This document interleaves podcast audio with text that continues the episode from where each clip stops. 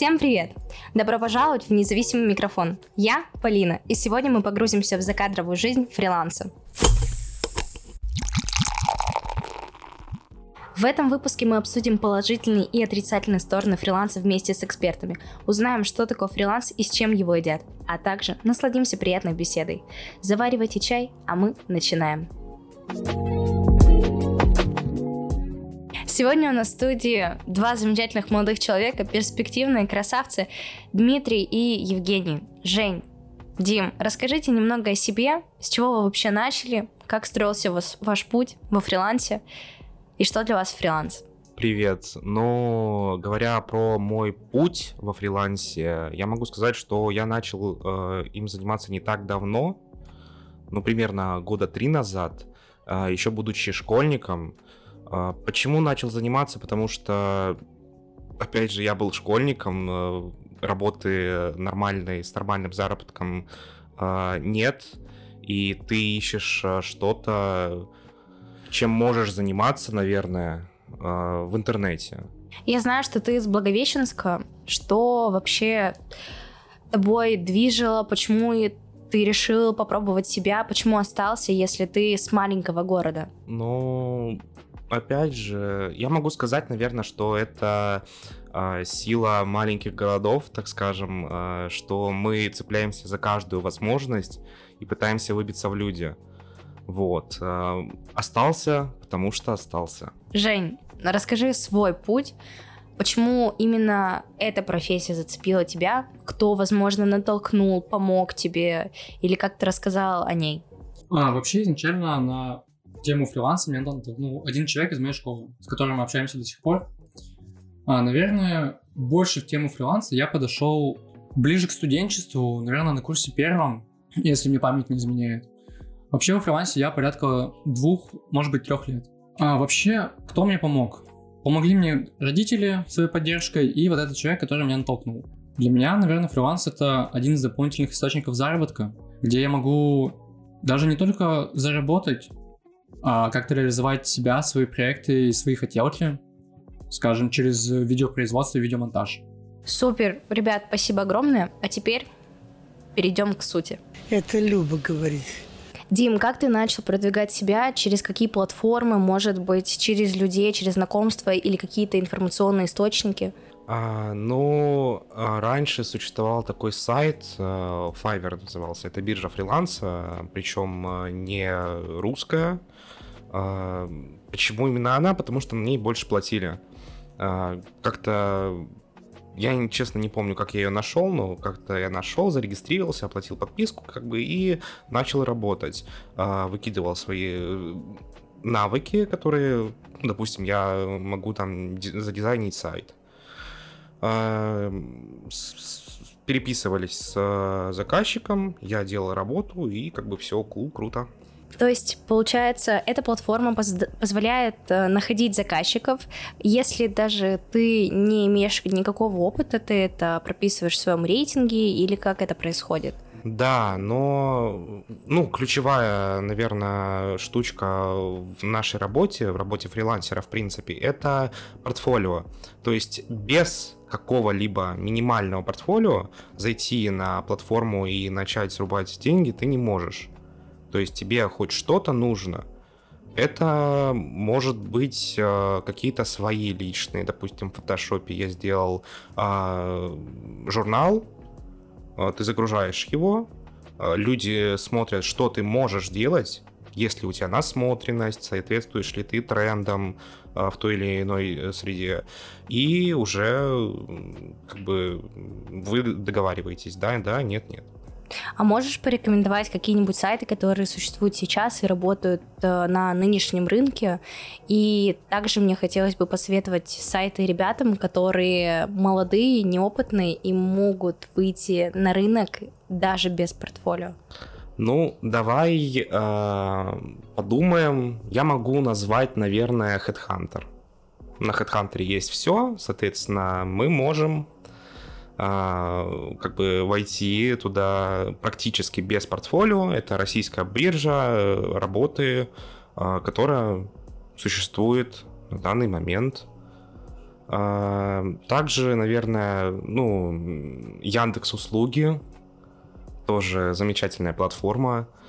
А, ну и, наверное, это два таких э, хороших э, места для поиска работы. Но я знаю еще одно очень действенное продвижение. Это, наверное, сарафанное радио, всем известно. Я знаю, что, Жень, ты продвигал свои услуги именно через это.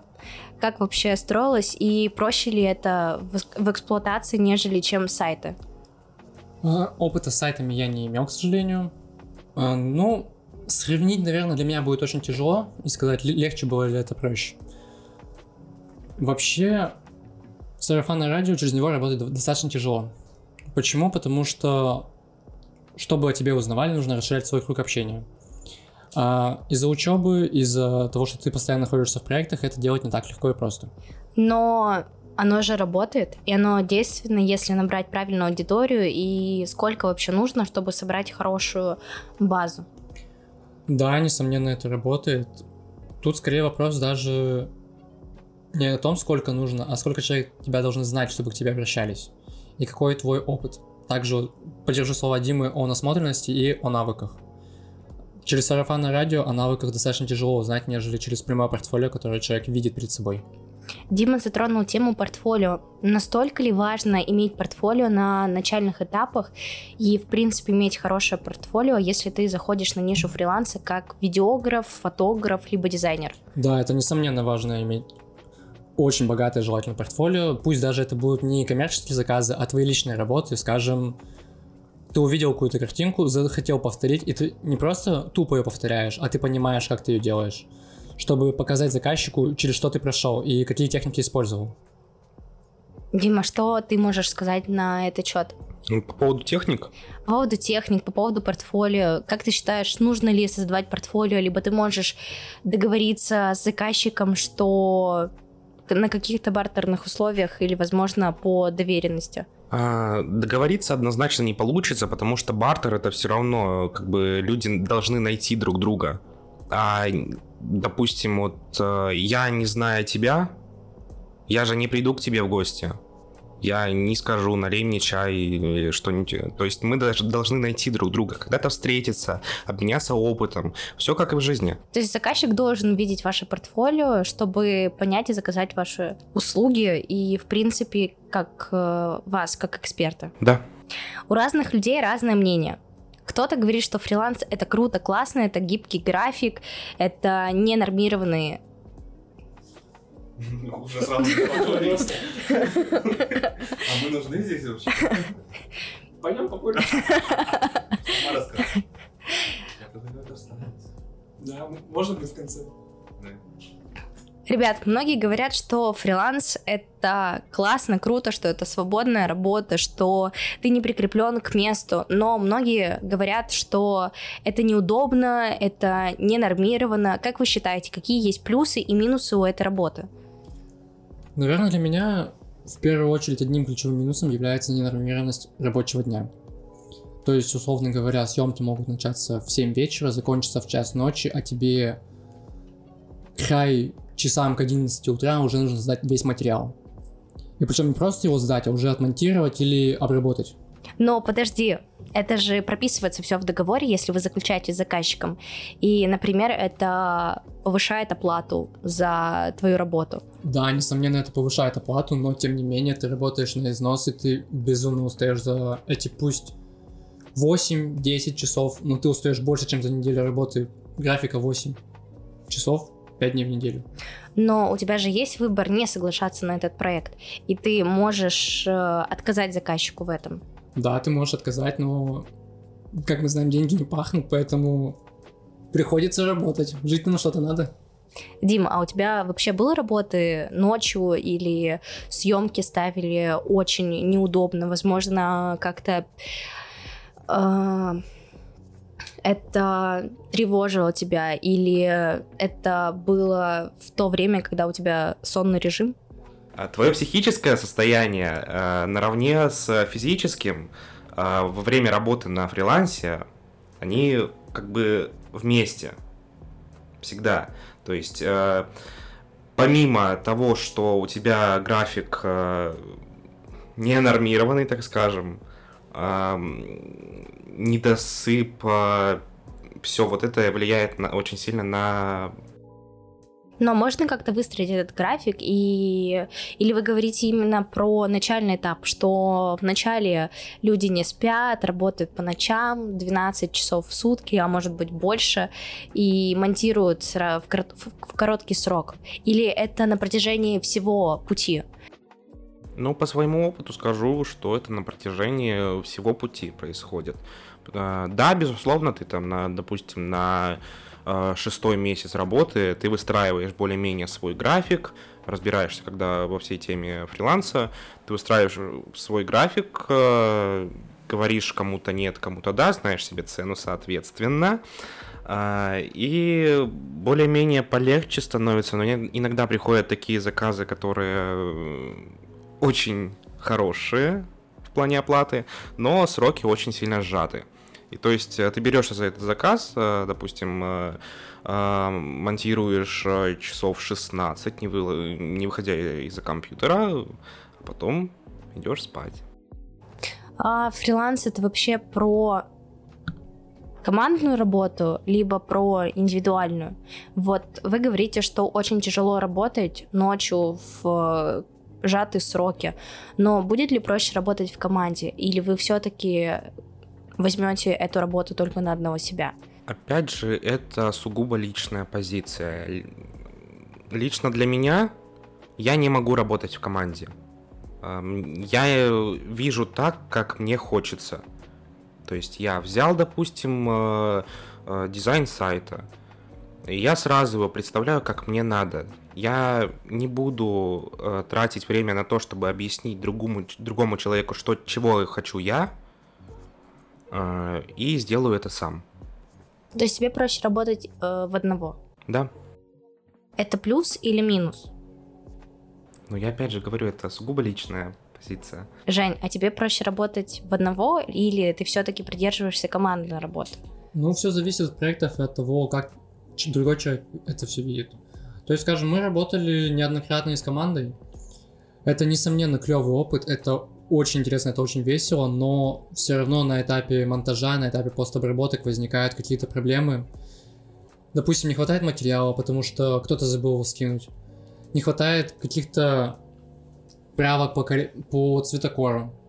Потому что, извините, цвет цветокорректор уже давно спит, главный режиссер тоже, а время 2 ночи, а в 4 как бы по-хорошему проект уже закрыть. И ты сидишь, ты не знаешь, чего делать.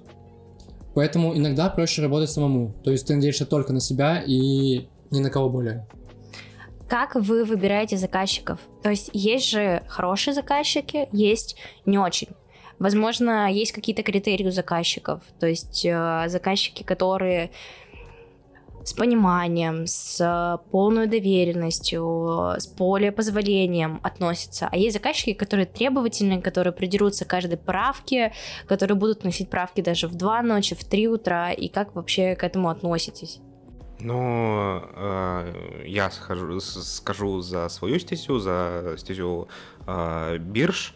Э, если тебе не нравится заказчик, ты можешь э, оборвать сделку не получить за нее деньги, а заказчик пойдет искать э, другого человека, который э, будет э, ему делать все, что он захочет. Да, иногда неприятно, что с тобой разговаривают в каком-то приказном тоне, отправляют миллиард правок на том этапе, когда уже не нужно их отправлять. Но ты либо соглашаешься на это и доделываешь, либо обрываешь сделку, сделку и идешь э, искать другие проекты. А можно ли как-то договориться с заказчиком и объяснить ему именно свое видение, что ты как человек, который этим занимается, видит намного, возможно, больше и лучше, или ты все-таки как бы слово заказчика закон? Слово заказчика закон. Ты можешь попытаться что-то переначить, что-то сделать по-своему, но в процентах 80 случаев – а заказчик скажет нет, э, мне нужно так, как мне надо. Вы заговорили про зарплату, что зарплата влияет. Вообще вначале вы соглашались на любую заработную плату или все-таки вы придерживались, что мои знания стоят больше? Вообще на начальном этапе, наверное, ты работаешь с, с позиции, что мне нужны деньги здесь и сейчас, независимо от того, сколько я времени на это потрачу. Уже со временем, наверное, спустя год, может быть полгода, я начал понимать, что мои знания стоят денег. И мое время тоже стоит денег. Поэтому не с каждым заказчиком ты начинаешь работать. И не на каждого заказчика ты тратишь огромное количество времени, просто отказывая им.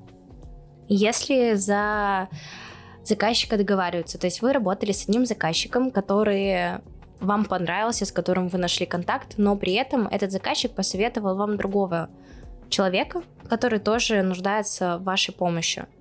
Но вы не подошли друг к другу.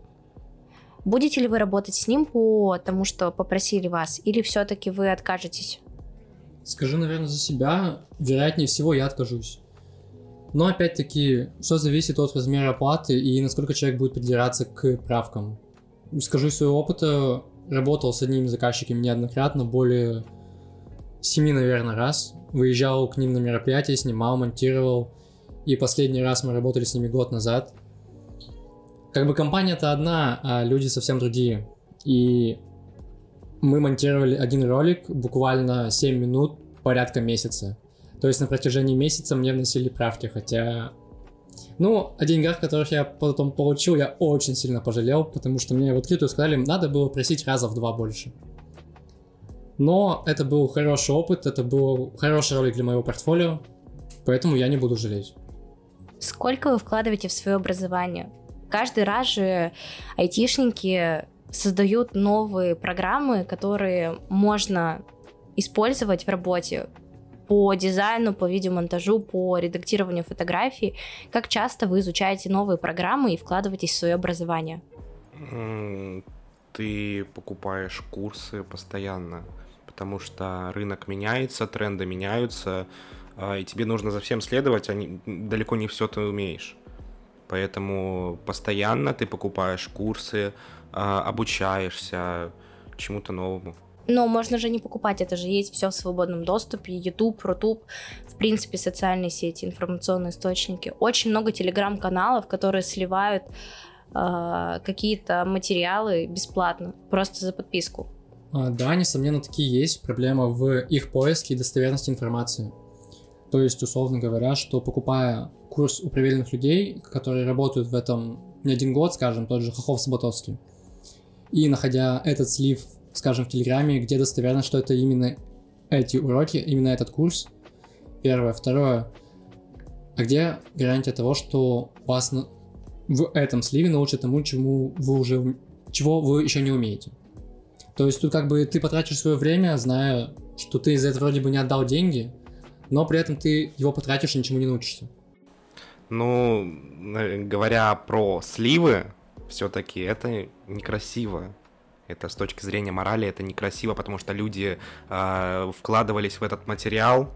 И, ну, лично я, я хочу поддержать этих людей, того, тех же самых Хохлов Саботовски, э, поддержать этот проект, чтобы им хватило э, возможностей создать новый, более крутой продукт, чтобы я дальше продолжал обучаться. Но, по идее, они тоже работают на фрилансе и обучают людей. Но почему тогда вы хотите поддержать их, чтобы они допустим, так удержались в этой нише, нежели чем помочь себе. Вы же тоже работаете во фрилансе и тоже должны удержаться на, на нише. А, тут я скажу слова в поддержку Димы, да, действительно, ты... Это даже больше как солидарность и уважение к людям, которые знают больше тебя и продают это. А, то есть они делятся своими знаниями за какую-то копеечку. Пусть это условно будет тысяч семь или семьдесят, но благодаря этим знаниям ты можешь заработать в разы больше. Какие еще отрицательные и положительные факторы вы можете рассказать или поделиться? Какой опыт у вас был работы с заказчиками или, в принципе, вы сталкивались с какими-то сложностями, которые перекрывают положительные качества? Ну, так сразу сказать сложно, потому что мы живем в этой среде уже. Э, и со многим ты уже миришься. И не можешь сказать, что это точно плохо Вот в Инстаграме часто говорят, что фриланс — это классная работа, и ты можешь совмещать это с учебой, со второй, с третьей работы, что это позволяет тебе более быть мобильным. Вообще это так или нет? Можно ли совмещать фриланс и учебу? Вы учитесь в университете. Как вам сложно, просто? Или вы ставите все-таки приоритеты? Ну, это очень сложно. Ну, говоря про себя, это можно делать, это можно совмещать, но это очень сложно. На это нужно... Что-то ты урезаешь. Допустим, в своем функци- функционале, как э, того же самого э, видеографа, видеомонтажера. Вот. Ты урезаешь либо свой функционал, либо не ходишь на учебу, которая в универе. Я знаю, что вы учитесь на направлении журналистики и медиакоммуникации, но есть множество курсов, которые дипломированы и могут позволить вам работать в этой профессии именно с этой точки зрения. В универе не учат тому, что учат в реальной жизни. Почему вы решили пойти именно на высшее образование? А, что ж, да, на самом деле я скажу, что в университете не, совершенно не учат тому, что применяется на практике. То есть я уже просто выпускник практически, и сейчас мне, по сути, дают те знания, которые я уже использую более двух лет. Почему я пошел все-таки в, выш... в... на вышку? Ну, наверное, в первую очередь, чтобы меня не забрали в армию. А, ну и просто уже закрыть гештальт вот этого высшего образования, что оно у меня будет, и это как, знаете, как любят говорить девушки, это как красивое нижнее белье. Это как подстраховка. Ты становишься более уверен в себе, даже идя в ту же журналистику, с моей специальностью можно спокойно пройти. То есть мы по, по факту являемся одним департаментом, это департамент журналистики. Дим, а я задам вопрос от Полины. Ты не жалеешь, что пошел на вышку?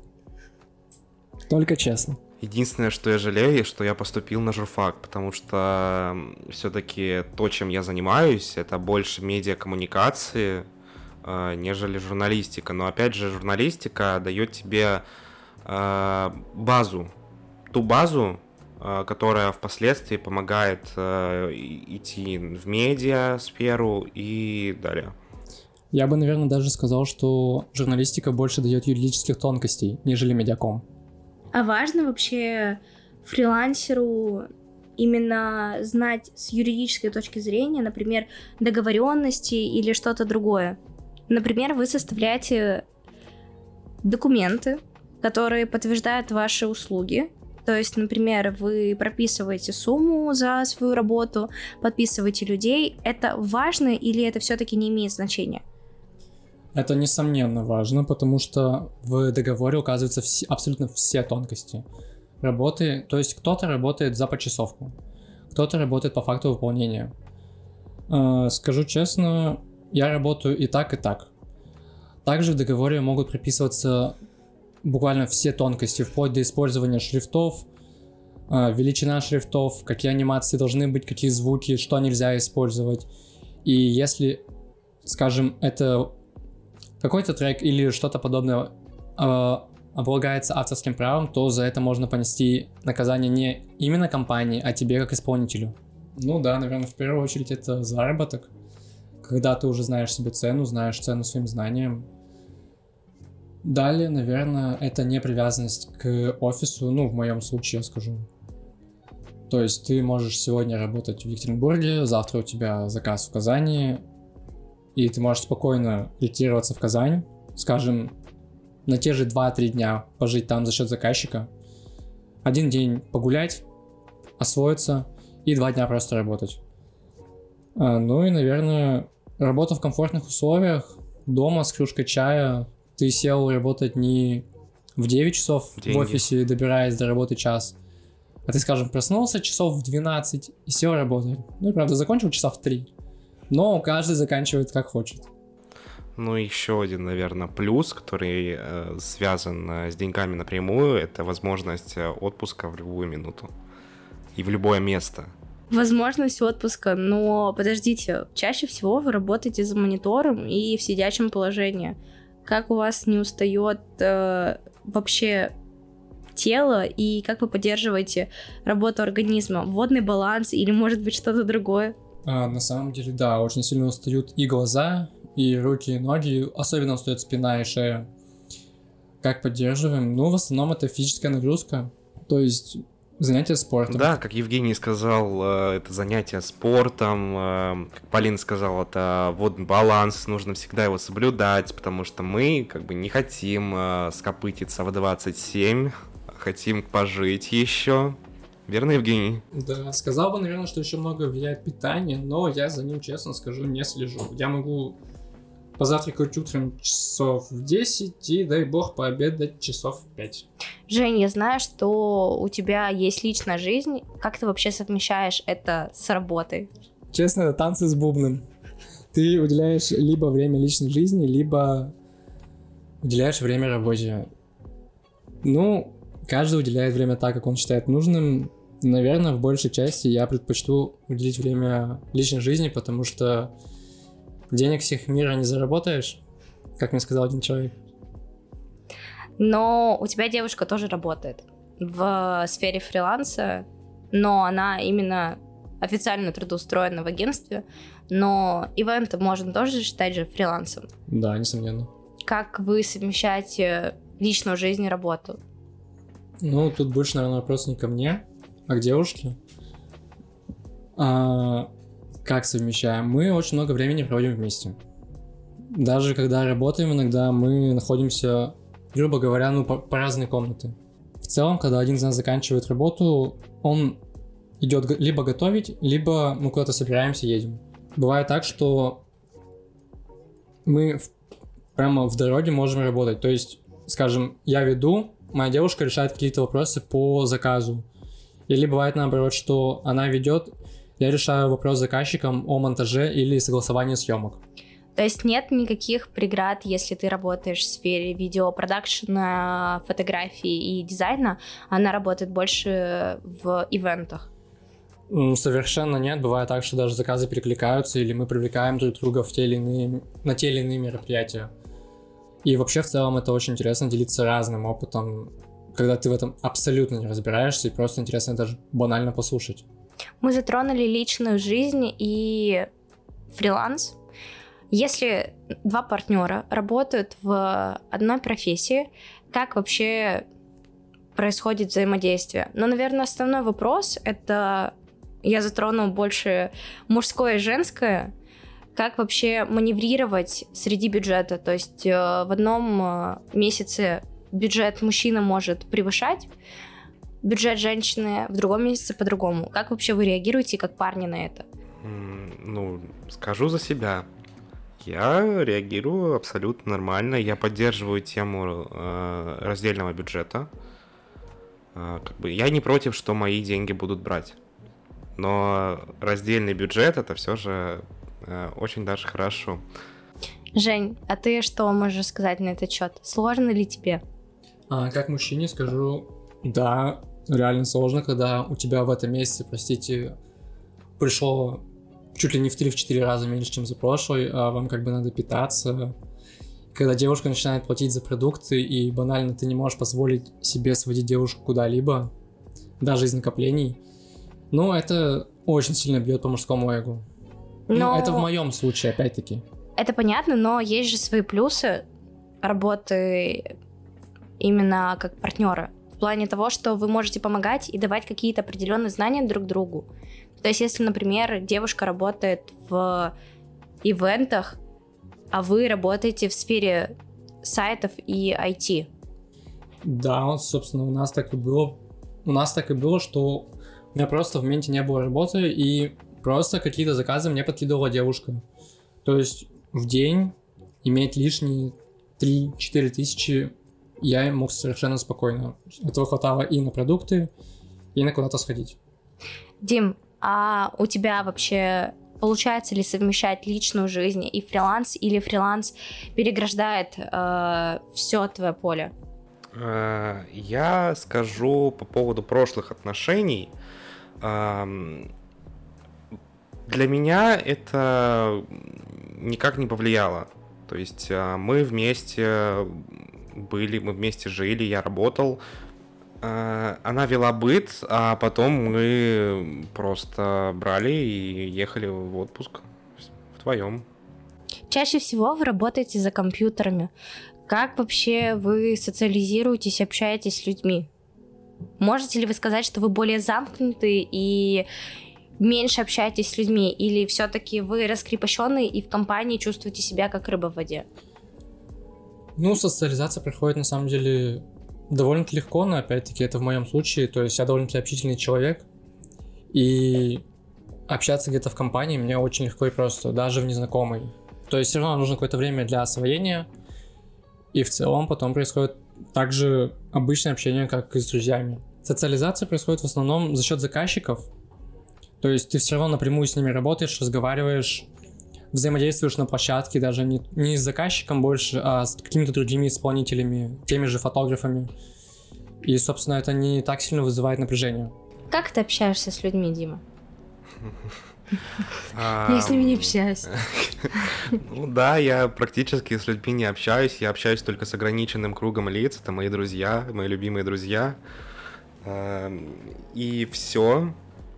А, я, ну, как бы э, во время учебы ты все равно что-то находишь каких-то друзей, но опять же это сокурсники, а, ты просто с ними общаешься. По сути, чаще всего тебя окружают люди, которые работают во фрилансе. Не всегда. А тебе проще общаться с людьми, которые работают во фрилансе, или все-таки тебе хочется общаться с людьми, которые работают в другой сфере? Ну, в, э, общаться в каком моменте? Именно дружить, поддерживать э, какие-то взаимовыгодные отношения. А для чего нужна работа в таком случае? Если ты дружишь, ты дружишь. Ты общаешься, ты дружишь, ты... Нет, подожди, я имею в виду, что проще и взаимодействие у тебя с фрилансерами, или с людьми, которые работают в другой профессии? Ну, с фрилансерами общение будет строиться проще, если мы будем говорить на тему фриланса. Но ты же не разговариваешь со своими друзьями на тему фриланса.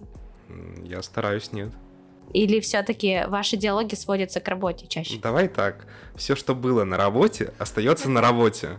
Какие советы вы можете дать ребятам, которые думают о работе на фрилансе? И стоит ли вообще сюда идти? Наверное, один из самых главных советов, которые я могу дать, не бояться, не стесняться.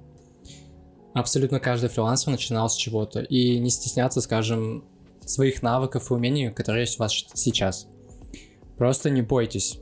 Хотите экспериментировать, экспериментируйте, пробуйте что-то новое, потому что мало ли, через год, через полгода это станет самым популярным трендом, и вы окажетесь одним из первых, кто это смог попробовать. Но я хочу же сказать, что сейчас ниша очень сильно расширяется, и появляются новые отрасли этой профессии. Как удержаться на плаву и какими качествами человек должен обладать, чтобы не сойти с пути? Наверное, сейчас, вот именно в данный момент, чтобы удержаться на плаву, я бы посоветовал изучать нейросети. Это одно из перспективных направлений, тот же чат GPT, который помогает с построением сценариев. А, далее это что-то наподобие Midjourney и Дайли, по-моему. Также сейчас выпускают очень много новых нейросетей, которые буквально из твоих слов генерируют очень клевые и фотореалистичные видео. Просто следить за трендами. Стараться повторять то, что делают другие ребята. То есть тот же VFX или 3D-графика. Просто следить за трендами и понимать, как они строятся. Дим, какие платформы ты можешь посоветовать новичкам, чтобы заниматься именно видеопроизводством, возможно, дизайну? Какие самые простые базовые программы ты можешь посоветовать?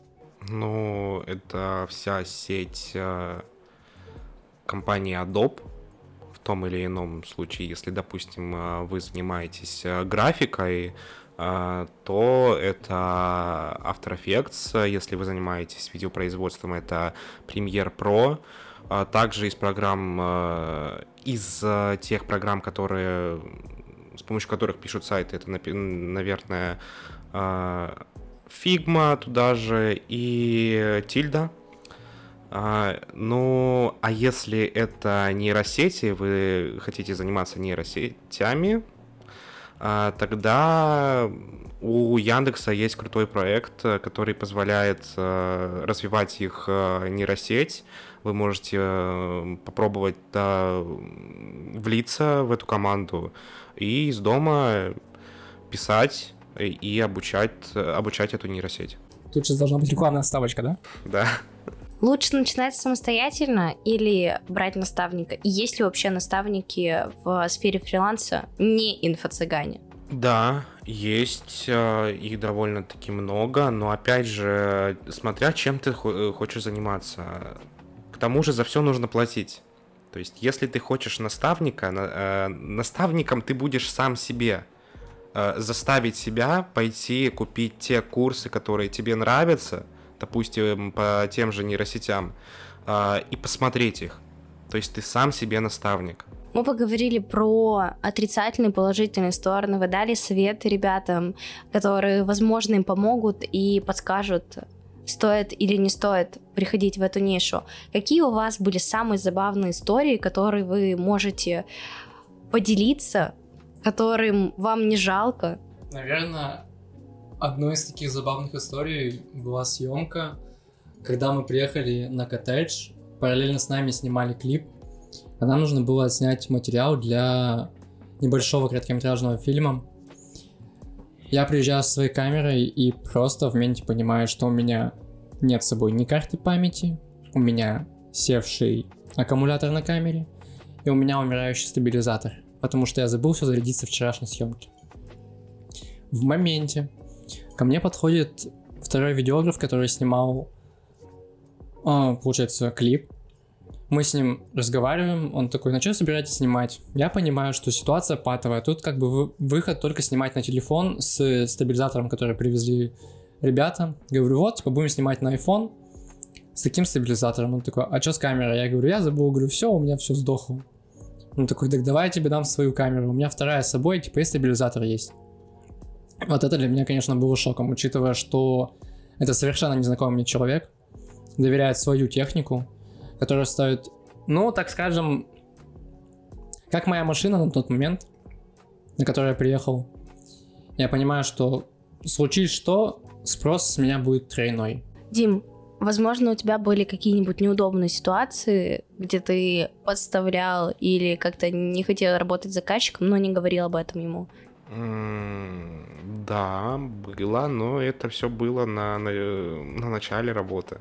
Когда ты все-таки берешься ради денег и такой, а, я хочу денег, я возьму любую работу, а там э, а на другом проводе сидит какой-нибудь человек и такой, э, мне нужно это, это и это. И ты хватаешься за голову, и, и, и, ты, и ты не можешь сказать, что ты этого не можешь, и думаешь неприятные вещи о человеке, а потом он платит тебе плюс 30% чаевых, и ты радуешься жизни, говоришь, что я был неправ а, перебываешься в моменте, так сказать. Я помню, что вы работали вместе с Женей на одном, по крайней мере, проекте.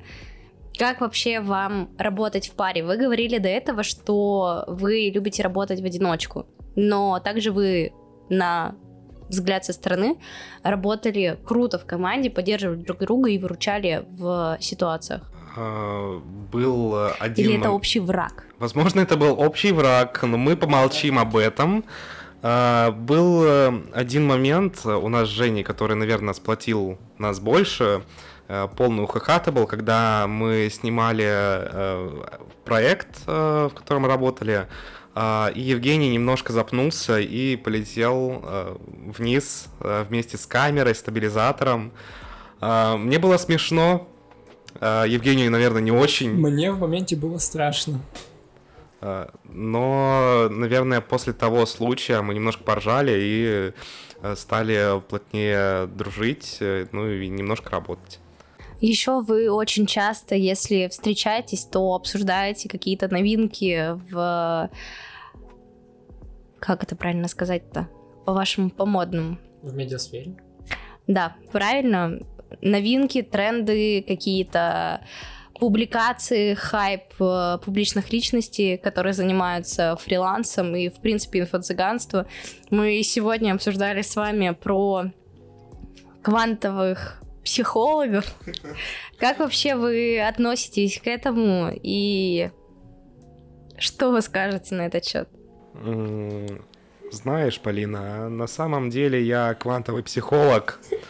А, и ты сейчас немножко меня обидел. Ну ладно, это все шутки.